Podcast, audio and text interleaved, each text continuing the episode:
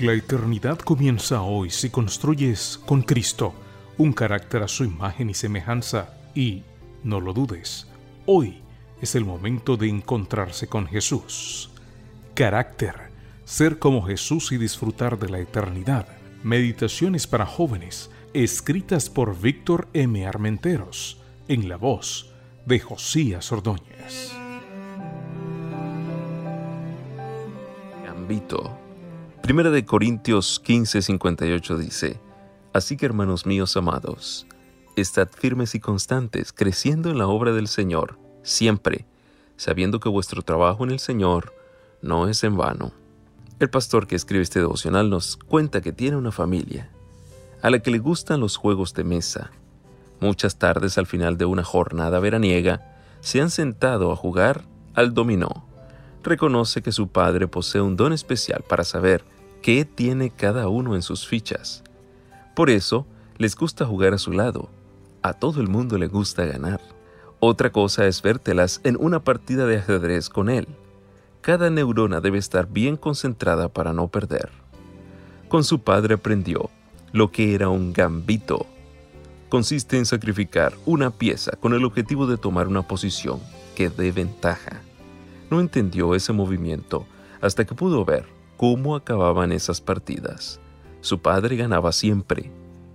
Pues te voy a decir algo, en la vida cristiana sucede algo similar. Vivimos experiencias adversas para que con el tiempo comprendamos que nos fueron de beneficio. En el momento son dolorosas, pero al pasar los años, damos gracias a Dios. El pastor que escribe este devocional nos cuenta que conoce a una joven maestra que se presentó a unas oposiciones. Coincidió que uno de los exámenes se realizaba en sábado y pidió, como es de ley, que se le cambiara la fecha. Los medios se hicieron eco de la situación y publicaron noticias en su contra, generando una actitud negativa en los evaluadores. No aprobó las oposiciones, pero otras maestras de la misma iglesia que se presentaron al examen en sábado sí las aprobaron. ¿Cómo se entiende esto? ¿El fiel no prospera? Claro que prospera. Pero es que estamos a la mitad del juego. Un gambito no significa que se acabe la partida.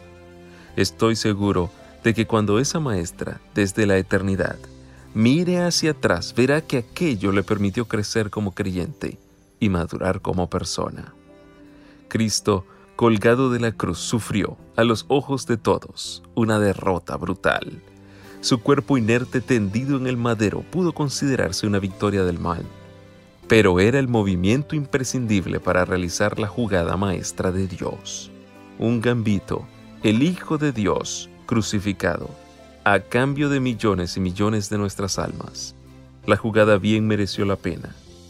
Nos hace recordar de María, su madre, ese sábado de silencio, en los discípulos aterrados y desparramados, en las multitudes sin esperanza.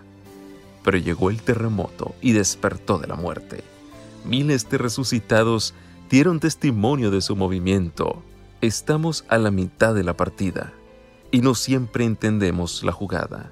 Es lógico, nuestro Padre juega mejor que nosotros a este juego. Él sabe lo que hace. Deja que Él mueva la ficha.